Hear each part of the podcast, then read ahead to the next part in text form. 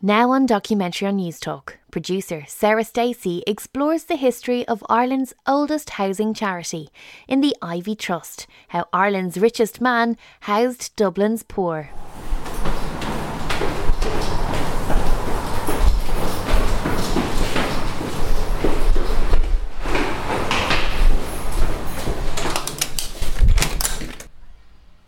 Okay, so that there, see right in front of you there, A block obviously.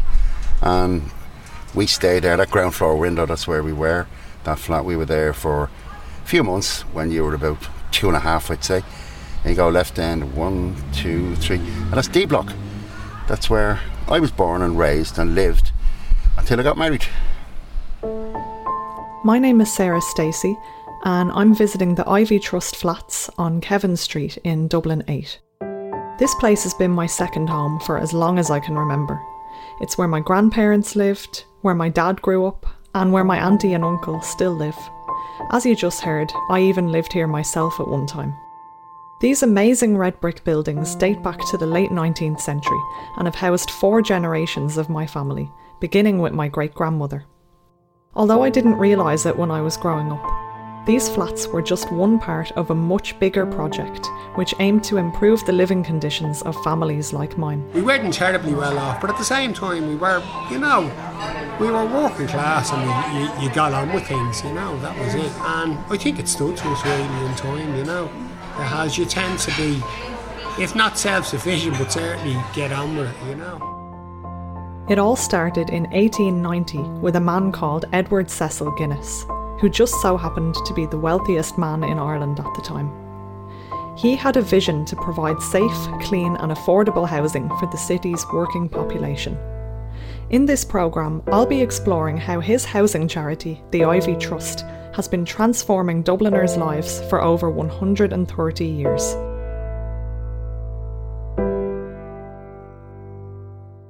Dublin in the 19th century was regarded as the second city of the British Empire, but had some of the worst slums in Europe, with thousands of working class people crammed into overcrowded, unsanitary tenement housing, my ancestors among them. To find out more about what life was like at that time, I've gone to 14 Henrietta Street, a former tenement house which has been preserved as a museum. My name is Tracey Bardon, and I am um, an engagement coordinator here at 14 Henrietta Street. But my job is mainly collecting tenement memories. So the house was built in 17, uh, the late 1740s, 1750s, and um, it was a house for one family. The house fell out of favour after the Act of Union because all of these wealthy upper class people they moved back to the UK. They didn't have to be in Dublin because the Parliament was closed here now, and was, they were sitting in London again. So by 1877, Dublin was overcrowded. It was in poverty. People were arriving from the country thinking they could, after the famine as well, thinking they could come up to Dublin, they'd get work, they'd be able to make a living and find somewhere to live. But it wasn't possible, you know. Um, and one man in Dublin at the time called Thomas Vance knew that a house like this could hold a lot of people. So he bought the house and he adapted it into flats. That was 1877. So um, it was about probably 100 years old when it was changed to a tenement house. By 1911, on the 1911 census, there's 100 people documented as living in this house alone. Lots of the people that lived here had big families. We know um, in one room, there was a family of 15. Another room, there was a family of 12. Two of the smallest rooms in the house, actually, there was one had a family of eight and one had 11. You know, and they were really tiny rooms. They were cold and they were dark and they were damp. Anyone that lived in the house was using the outside toilet, so there was people carrying buckets of water up and down the stairs. You know, um, they were using chamber pots and buckets we're always aware that we're talking about people's homes and people's lives and this it might be grim and it might be bleak and dirty and grey and damp and dark, but it's someone's home and it's all they had. You know, so we're, we're always aware of that and we're always cautious when we talk about that. So you were proud of where you lived mm-hmm. and you just hoped that you got better um, and things improved. Poverty was widespread on both sides of the Liffey, but the Liberties in the south inner city was one of the most deprived areas of all. It was, however, also home to one of the city's biggest employers, the Guinness Brewery, and by the late 19th century it was being run by Edward Cecil Guinness, great grandson of the original founder Arthur Guinness. Historian Cathy Scuffil. Edward Cecil Guinness, as we know, he was born in Clontarf in Dublin in 1847. So think at the time he's born, right in the end of the, the famine as such here in Ireland. He's the third son of Sir Benjamin Guinness, who was the first baronet, the first man to hold the title Sir in the Guinness uh, family. He's uh, educated to a BA level in Trinity and in 1870, he's appointed uh, first as the Sheriff of Dublin and then he became the city's High Sheriff. And then at that point, he was also created the Baronet of Castleknock. In 1891, he becomes Baron Iveagh, and four years later, he's appointed a Knight of St. Patrick, elevated then as Viscount Iveagh, and eventually appointed as the Earl of Iveagh and the Viscount Elveden. So when he gets his titles, uh, his philanthropy grows with him. And he becomes the richest man in Ireland because he's got such a business uh, mind that he develops his brewery and his brewery interests in line with that. By 1890, Edward Cecil Guinness could have simply retired a multi-millionaire. Instead, concerned by the conditions in which many of his employees were living, he decided to invest in the creation of a charitable housing trust. I'm Rory Guinness, and uh, Edward Cecil Guinness was my great great grandfather. So Edward Cecil Guinness was an incredible guy in terms of his his vision of life and his appreciation of the people uh, that he worked with. Um, I think his outlook changed significantly after the flotation of the brewery in 1886. So he sold he sold a, a majority of the shareholding uh, of the brewery in 1886, and that was really the liquidity event that gave him the cash to be able to put some of his ideas um, and those that he had learned from running a successful brewery um, into a form which later turned into the Iveagh Trust. If you consider what he was doing in business, he was building up his brewery empire. He needs a workforce. It's a time before mechanisation, total mechanisation. We're starting to bring in things like steam in the brewery. They're starting to find ways of doing mechanisation, but production is growing and growing and growing. He needs a healthy workforce to maintain his wealth.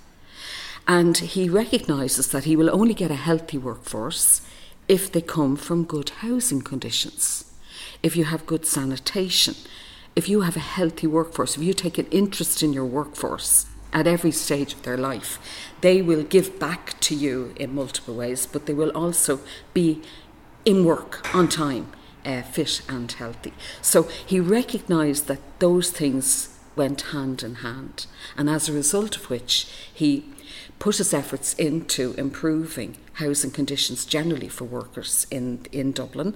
And he also put his efforts into developing his brewery into what was then the biggest in the world.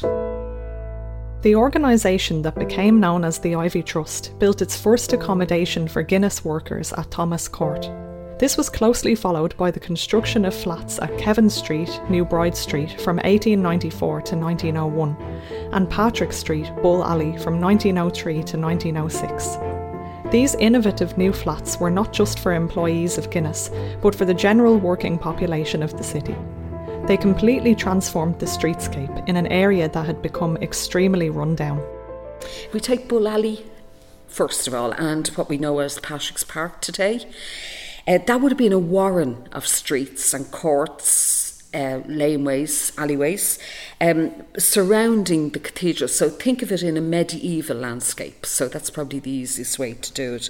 Um, they were very old and very poor quality buildings. And Edward Cecil Guinness would have passed through those streets going from his home at Stephen's Green to the brewery on a daily basis. So he was very aware of the uh, situation in that area. Uh, it would have been regarded pretty much as a slum area with a lot of street trading, you know, items literally just hanging out the windows available. So it was in very, very poor uh, condition, the housing in that general area.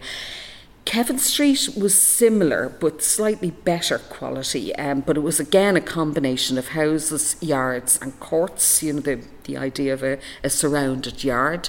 And of course, this backed onto the Cabbage Garden graveyard. From about 1801 onwards, the housing stock in those areas had really steadily declined. Again, we're back to that Act of Union because that removed the money, the wealth from the city, and absentee landlords are operating in both areas. But it wasn't just the streets that changed. For the people who moved into these flats, everyday life changed too. The one main step up was sanitation. The Dublin City Library and Archive have an amazing collection of photographs. There's one image that really strikes me, and it's of two privies, two outhouses, with a tap that has no tap on it. It's a flowing, a continuous flow of water into a wooden bucket. Those two privies and that continuous flow of, of water were the facilities for 72 people. When you looked at what the Iveagh Trust provided, they provided indoor sanitation for every flat that they built. You got your sink, your water with your tap, you got your bathroom. And that was a major step up because it completely changed the way hygiene, sanitation, they all go hand in hand with welfare and health. Having the opportunity for um, other facilities such as a wash house, you've got to think of a time when we're pre refrigeration and we're pre um, washing machines.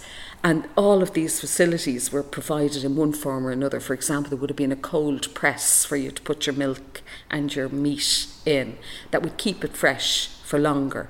Uh, all of these things all served towards improving housing, health, and general conditions and welfare for the community around. My name is Paul, Paul Tester, and I grew up in 3E Iveagh Buildings. That's in Old Bride Street, so they're the original Iveagh flats. Uh, Patrick Street, I think, is 1901 and we're 1904. That's when we were opened. My, f- I think my family were the second tenants in there, so they would have been certainly there the early 20th century.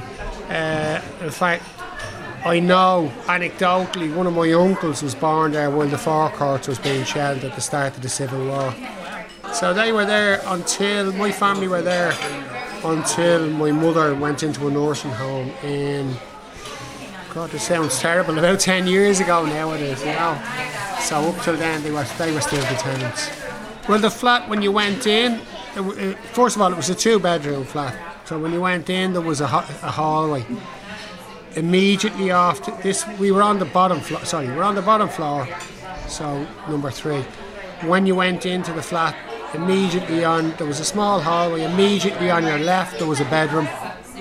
Then the hallway ended at the main room, like the living room, and then just beyond that there was a, there was a uh, another bedroom on your left, and a small, basically a kitchenette. I wouldn't describe it as a kitchen really. There was a massive uh, larder press that was in there, and around the back of that then there was what was grandishly termed a veranda, which was basically a drying area that was shielded from the street. Most of the tenants, ourselves included, had put windows on themselves and a board to close it off. And the bathroom was there, the toilet was there. Anthony was born in 51, was it? No, Steve was born in 51. Yeah, about 51. So they moved here. Yeah. yeah. Yeah, yeah. And your granny was here already, was she, before then? Yeah, she lived in G Block 150. Mm-hmm. Yeah, yeah. My great grandmother, Christina Travers, and her eldest daughter were the first Iveagh Trust residents in my family. My grandparents, Stephen and Mariah, followed them over to Kevin Street when the tenements they lived in on Longford Street were about to be demolished. Four of their five children were born there, including my Auntie Tina and my dad, Pat. It's really two flats knocked together, so the address was 80 slash 81D. And um, the two old flats, there would be two rooms in each flat. And we had two front doors, but we only used one. The other one was sealed up. And uh, that was it, really, just four rooms. And there was a toilet outside. But nobody really wanted to go outside in the cold winter nights. So I'm probably one of the last generation, the last of the generation familiar with chamber pots. And also, there were originally there would have been four flats, two each side, and there was a communal laundry. It was uh, They wouldn't let us ha- move the sink because the other two people used that sink, even though there was two sinks in the laundry. They had their own toilet and we had a toilet each side. The laundry was in the middle. I believe it or believe it not, it was until around about 1980 was the first time we had an indoor toilet and a bath. Hot water inside, fantastic, and we had a, a back boiler, which is a heater behind it behind a, the fire. I don't know if people still use those, but it was a, it was luxury, you know, new experience. Because as a kid, I vaguely recall being washed in a tin bath in front of the fire. You'd have to fill the tin bathtub, and Dad have to fill it up for me to have a bath That's right. in the bedroom. Yeah. Then Something he'd say it's okay filling it up, but emptying it was hard. Empty it was a hard bit, yeah, yeah. It never seemed strange. It didn't seem unusual Because everyone had the same. because everybody had the same, yeah. The flats have, of course, been modernised over the years, but there's one that has remained largely unchanged. Former Iveagh Trust community officer Kelley Bermingham showed me around 3B Patrick Street. So we're here in uh, the home of Nellie Molloy, who uh, lived here most of her life. I think she was maybe three when she arrived here with the family. Their tenancy began in the early 1900s, I think it was 1907. This flat has been maintained since Nellie passed. Uh, the Iveagh Trust purchased her belongings, the, everything that remains here uh, the piano, the table, the dining chair, the sofa, the lovely overmantel, um, which is Edwardian in its style and has been shortened to fit the room. So you have your um, for cleaning the grate because the, the stove maintains the fire and all the little brushes for cleaning everything down. Her cast iron iron, which she would have used all her life. Um, electrification was not huge here. She didn't allow modernisation of the flat. She wanted to keep it in the way that it had always been. Behind you, you'll see there's two fuses, and that's the height of the modernisation that came in here. The only other thing that she allowed, which was mandatory, was the fire alarm uh, system to be installed. So you can see there's one light and there's a, a wireless. In the right hand side uh, to the front road, is the twin room, which would have been the room for the children. All the children would have slept in there, and there were six children in the family. On the left hand side is mum and dad's room, and there's actually a privacy curtain as well because during the night they probably would have attended to their ablutions in the room rather than actually going out onto the landing to the shared bathroom.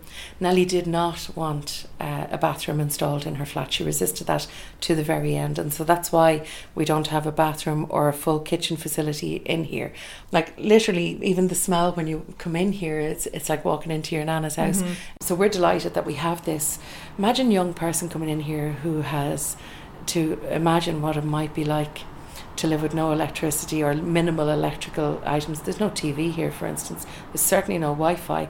And so to actually see what that looks like and imagine what that might feel like for young people today to look back not that long ago.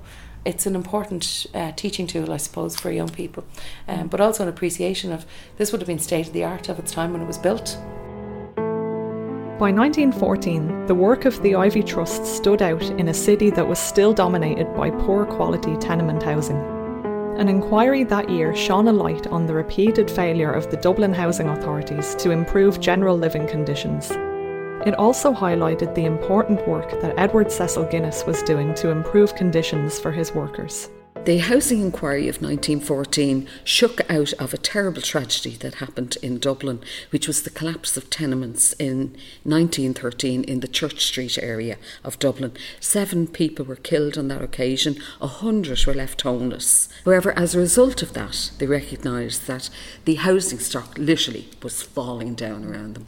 So they opened up the inquiry, initially to uh, examine the causes and the effects of that one disaster, but realising that it was a citywide uh, thing that could have happened just about anywhere. The inquiry also noted, and this is quite interesting, that very few employers had provided housing for their workers. And it was noted at the inquiry that the only exception was that of Guinness, um, who had provided new, good quality housing and a range of facilities. And the ones they're speaking about are those in the General Patrick Street area of Dublin. But Edward Cecil Guinness's ambitions went far beyond providing high quality housing. He also wanted to create communities. Between 1902 and 1915, he oversaw the development of a number of amenities for Iveagh Trust residents and those in the wider Liberties area. These included St Patrick's Park, the Iveagh Markets, Iveagh Baths, and the Iveagh Play Centre, affectionately known to generations of local children as the Beano. Alan Byrne is a historian and heritage teacher at Liberties College, the former home of the Iveagh Play Centre. It opened in 1915. So the Iveagh Trust had built a huge amount of accommodation in Dublin, but they were building much more in London. That was the original phase in the 1890s.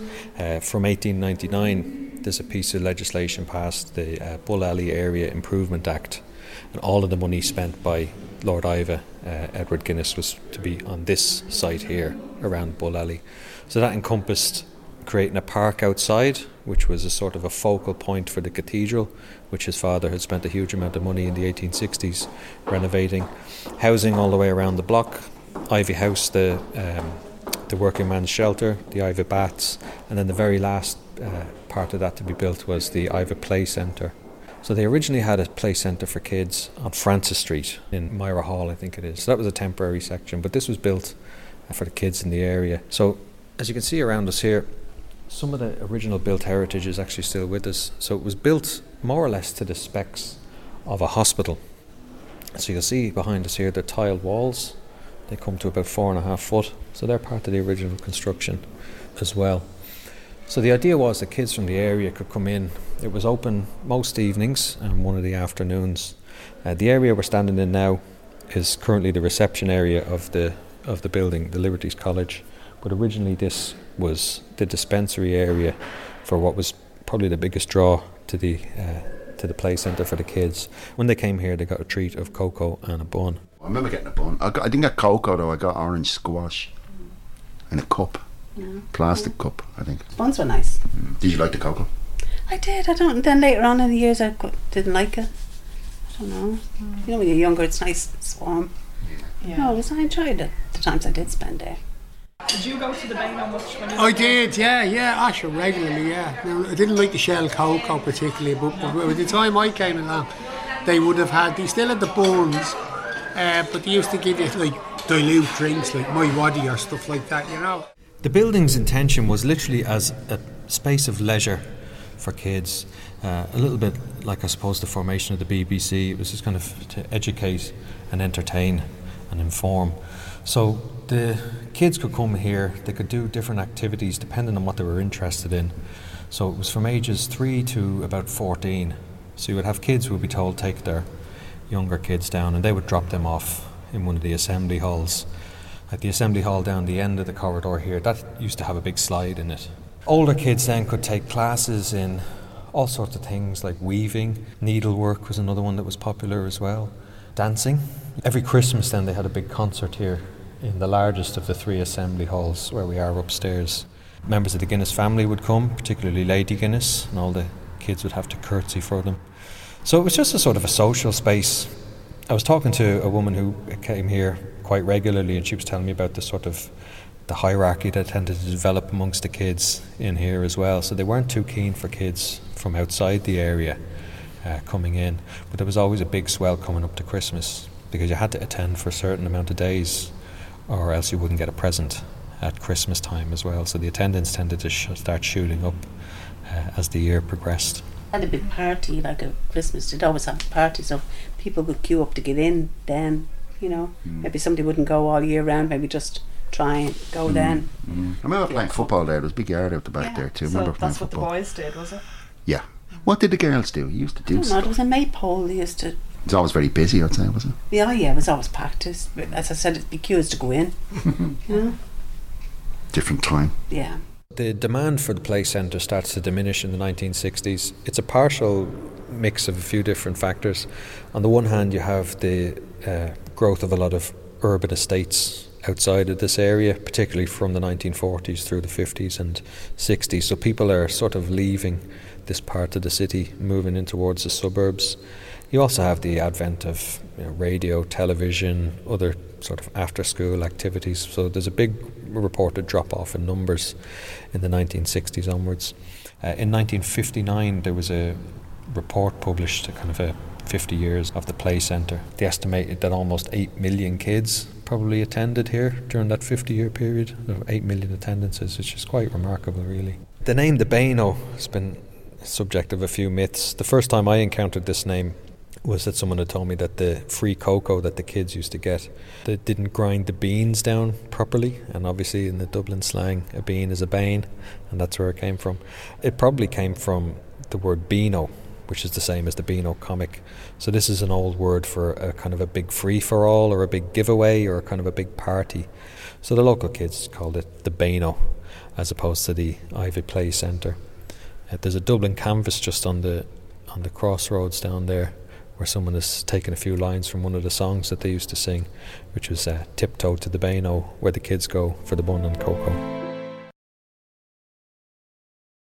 You're listening to Documentary on Newstalk, and this is the Iveagh Trust How Ireland's Richest Man Housed Dublin's Poor. Edward Cecil Guinness also addressed the issue of homelessness in the area when he opened a hostel for single men in 1905, still going strong today.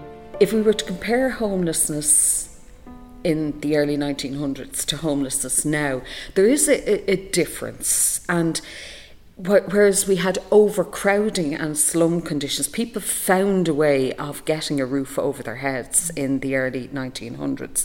The group that didn't were soldiers, sailors, and maybe merchant seamen who, for whatever reason, may have got I'd say stranded in Dublin or held up in Dublin while works were being done on their various ships or whatever that was in the area. They would have needed shelter. So, in the main, that's why it was for single men. They were the ones who benefited from the hostel. But it wasn't just a bed for the night, it was shelter, it was food, it was clothing. Because if you had been stranded in the wrong port for for no fault of your own, you may not have had those facilities, and this provided it for them. And even today, uh, the Iveagh Hostel provides a very similar service. It provides clothing, it provides bed, and general assistance. It even assisted with repatriation if necessary. Certainly, its siting in with a whole community around it benefited hugely from that because it was very much part of the local community. People would send down clothes, for example, you had an automatic route to, um, you know, clearing out the wardrobe, went to the Iveagh Hostel, that type of thing. So um, it, it, beca- it was unique in that sense that it was part of a community.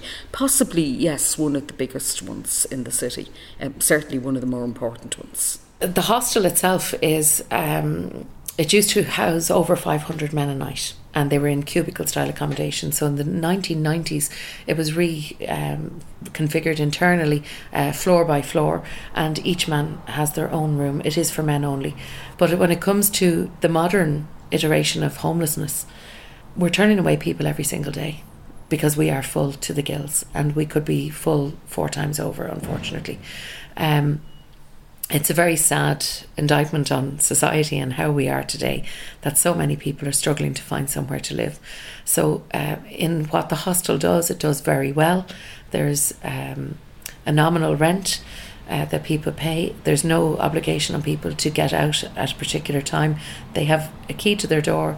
They come and go as they please. They can be working. A lot of the residents are working. Um, Imagine in this day and age that we are having people who are working in full time jobs who cannot afford to pay rent in this city. That's not a sustainable model. So the Iveagh Trust fills that need in particular. Um, people who come to the city and maybe don't have any other family here in in the country even um, some of those people would come and live in the hostel. One of the things that is prized within the hostel environment is the privacy and autonomy of each individual. The only time there's any kind of intervention is if there's a difficulty. For all its hardships, tenement life in Dublin was known for its strong sense of community, and this was a spirit that the Iveagh Trust looked to recreate. A lot of people within the flats were related. So, like, I had cousins. Um, my mother's brother lived up in 15 so that was our relations. Then other flats, guys that I palled around with, equally would have had cousins from one side or another within the flats.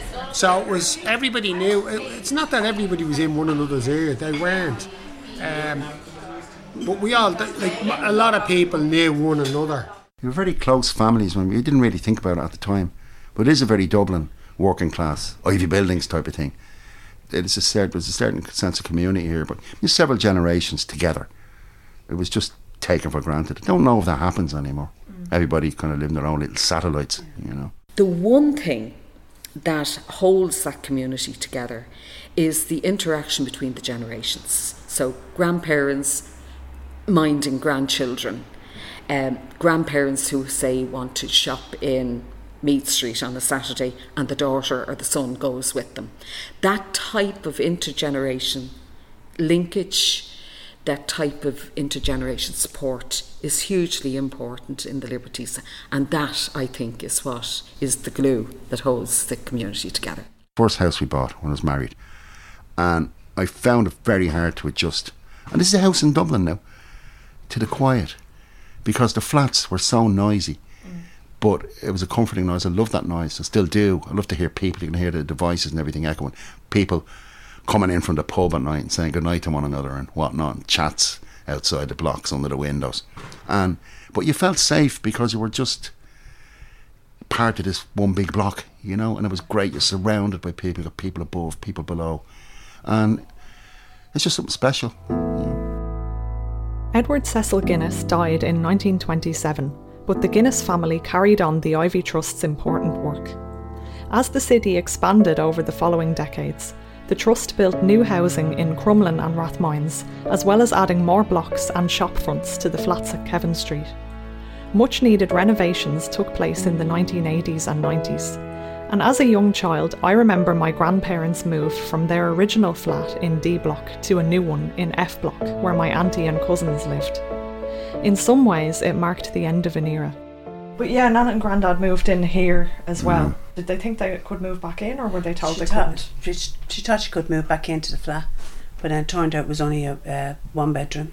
Um, That's where she missed that flat. Ah, she missed yeah, she only was here five months. You know that really, yeah. Yeah, she did miss it. It wasn't the same. Didn't no. feel the same for her. Didn't no. feel the same for us either. No. But I know we were only here, but still, still it's not the same. You know, no. it's just see the pull of that place. I'm not getting all romantic about it. I mean, the pull of the place at the beginning, like it's hard to kind of change. Yeah. You know, you're only moving. Mm. People would say you're ridiculous. It's like moving from house number one to house number three or four or something, but it's different. It's all the associations, even the neighbours, all the stuff that's happened there. You're not moving very far. You're still in the Iveagh buildings, but it's the pull of that is your home for so many and years. And it's where your kids grew up as well. Hmm. Yeah, and the, the, new place didn't feel that familiar. It just felt different. It was more modern, but it felt different. Well, up here, there was no really old neighbours. No. They were all no. new neighbours.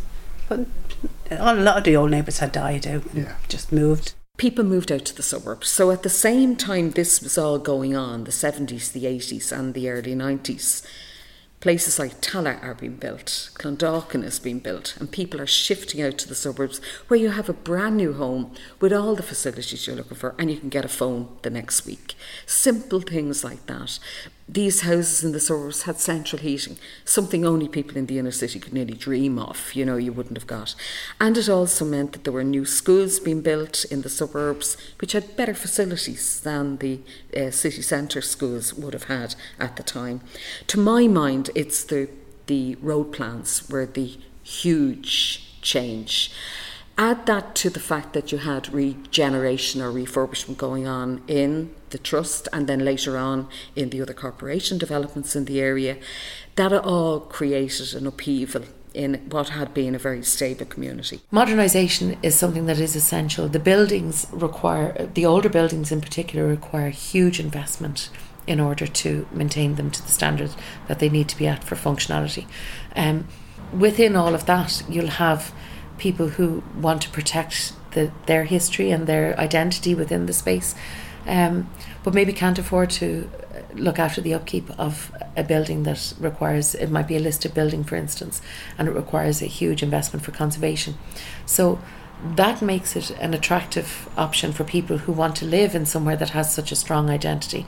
I, would be loath to criticise anybody who improves the area because the eradication of derelict sites, the best use of the, the spaces that we have, the improvements to the green areas, the investment by all who live and work and contribute to the area is very, very important, but it's how we do that and making sure that we don't leave anybody behind is really important.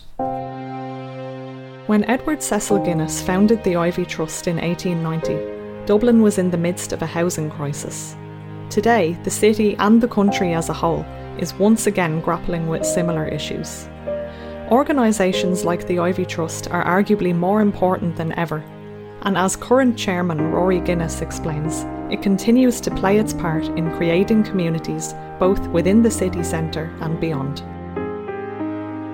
The thing that I'm really excited about is how we can bring more communities. That means more homes to people in this terrible housing crisis. Um, and that means we have to be agile. That means we have to have brilliant working relationships with local and central government. And that means that uh, we've got to be innovative. And I think that's the one thing that, if I look back on the history of the trust, this sense of innovation, this sense of being the first to do something, this, this sense of of always putting our tenants first. That's that's the thing that I really get excited by. It's going to be a fascinating time because there's going to be a, a lot of new languages that we've got to learn. There's got to be a lot of new cultures that we've got to learn. We've got to figure out ways of breaking down those barriers between people to make sure that they're happy in their own communities. That's a challenge for us as a as 132 years old. But it's also a reflection of how far Ireland has come and how superb its its response has been to so many crises across the globe. And as a housing charity, I want to make sure that our response is as generous as those who've opened their doors to, to those in difficulty through the centuries. So it's a, it's a challenging time, um, but but we are going to be playing our part, and and I know without a shadow of a doubt that we're going to be looking after more and more people and doing so in the very particular Iveagh Trust style that we've come to develop over five generations of Guinness family. The Iveagh Trust at the moment is in an expansion zone, um, so they've new estates coming on stream. Uh, the latest one that came on stream was out in Lucan in Holwell and Lucan in Adamstown district. Um, so that's kind of going out into the county bounds. Um, that's really important because you know establishing communities in areas where there hasn't been a community, it's a big challenge. Like Clongriffin is a huge area and very little in likes of. Uh, community infrastructure that actually supports the communities to live there. So, as an experienced organisation stepping into that, we've been contributing to work with the Northside Partnership on a study that was uh, done by Dr. Maria Quinlan called Forgotten Communities and identifies some areas that need a bit of work. Um, the next estate that's coming on stream is another one in Clay Farm, Leopardstown, which is another phase of an already established community out there. Um, and then there's others coming on stream in the coming years. So uh, watch this space, and we are advertising for staff as an organisation. And although I have moved on to a new work role, I'm very much uh, still a part of the Iveagh Trust, and um, I think it's something. Once you're in the trust, you're part of the family, you're part of the clan. Um, and it's not easy to leave because it is such a strong community and there's such connection with all of the team and the residents and the people who support those residents uh, to be their best selves and it really is a privilege.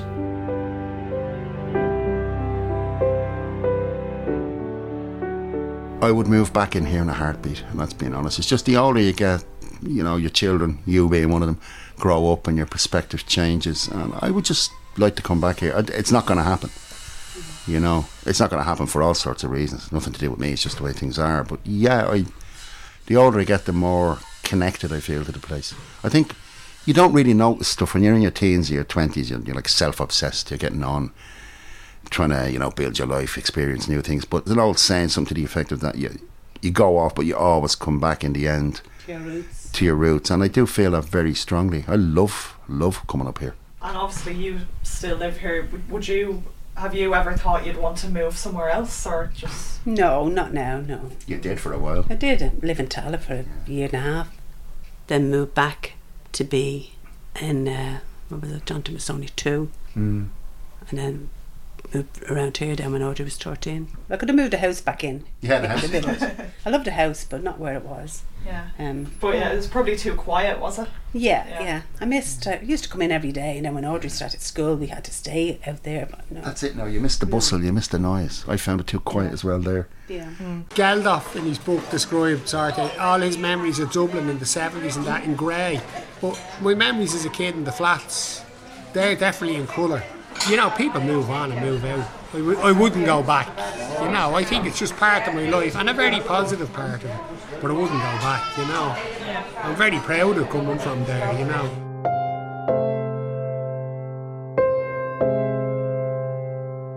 I think the, the strength of Edward Cecil Guinness is that he saw housing from the point of view of what people needed rather than the point of view of what a profiteer might need. So, you know, he, he looked at it from the point of view of people first. What do you need to create a safe, sustainable community? What do you need to rear your family? uh, what do you need maybe to live out your life? You know, so can this house or this cottage or this flat give you all of that? Is that what you particularly need? And the supports were there for you. So he didn't do it for profit. He did it for the welfare of people. He looked at it from the point of view of people. So that's the spirit of philanthropy, and that's the philanthropist in Edward Cecil Guinness. Have a look back on videos, promotional videos that have been done in the area over the last 10, 20 years. So, 20 years back, you would see maybe the famous Éamonn Mac Thomáis walking the streets of the Liberties, talking to people. He shows you a little bit of buildings, but he mainly meets the people. If you look at the videos made in the last five to 10 years, they're drone images of sites this we could put so many apartments here, we could put so many student accommodation there, we could build a hotel here. There's no people in those videos. That is the most obvious change I can see. We now look at the area as a potential development site. We don't look at it as a place for people.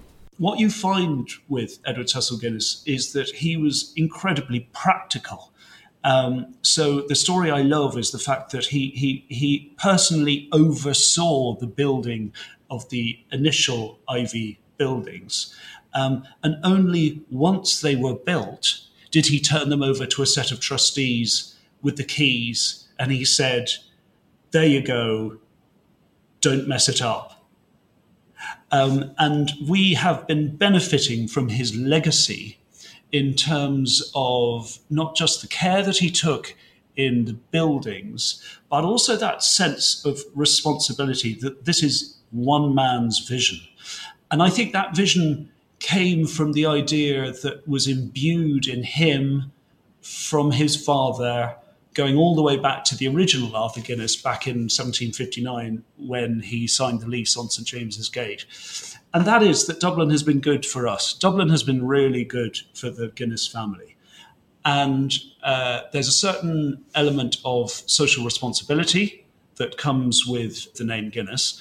Um, but there's also a sense of actually you want to respect people, and, and what better a way of doing that than is is by providing them with a community in which they can lead their own lives free from some of the um, trials and tribulations that, that they might otherwise be facing. Philanthropy is something that is, I suppose, underactivated in Ireland. Um, maybe we assume that it is being done and that we do it very well, but actually we can do better. And there's a lot of new money in Ireland, and I would encourage anybody who is uh, is in that zone of having um, lots of privilege to extend that privilege to the people who made that privilege possible because that's the beautiful relationship between what the Iveagh Trust and the Guinness family established in that they saw a need in the community, the people who live and work that make this city tick every single day, and not just the city but beyond the city. You know, the the, the mutually beneficial relationship of how that works. Uh, when we support people to live well, everything flourishes beyond that. So an economy does extremely well when the people who serve that economy are taken care of.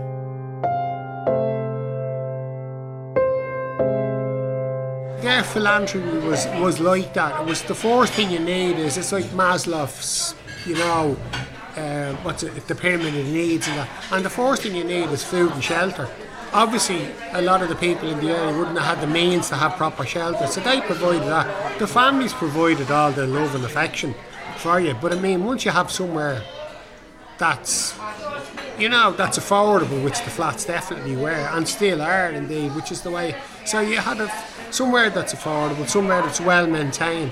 And if it's well maintained, it helps everybody in the area. They treat the place with respect. I mean, if it's not looked after by whoever owns it, be it a private corporation or the city council or whoever, people won't have respect for it. But if it's maintained and that, the people will take over themselves. Like what you see that's happening in Kevin Street at the area with the gardens and all, which is absolutely fantastic. I mean, they've taken it on and they're getting support because they're doing it. But I mean, if you get the ball rolling and say, well, we'll do the labour, what can you do for us? People will come along and help, and that's what's happening. So social justice is not just um, is not just a throwaway comment or a throwaway idea uh, or a, a, way of living. It is something that actually is essential, and if we don't pay attention to it, we run the risk of a fractured society. And we need to be careful and mindful of our city that we don't go into that very dangerous zone. And I think we're on the cusp of a lot of change in this country with population growth, um, a lot of new people coming to live and contribute to society in this country. We need workers, we need people who are available to us, but we need places for those people to live. And the Iveagh Trust is just as relevant today as when it was first built.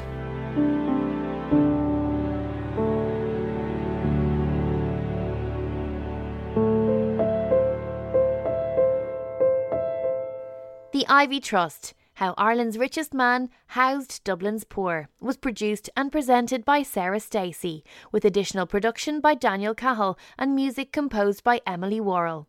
It was funded by Coimisiún na Meán with the television licence fee. For more documentaries, visit newstalk.com.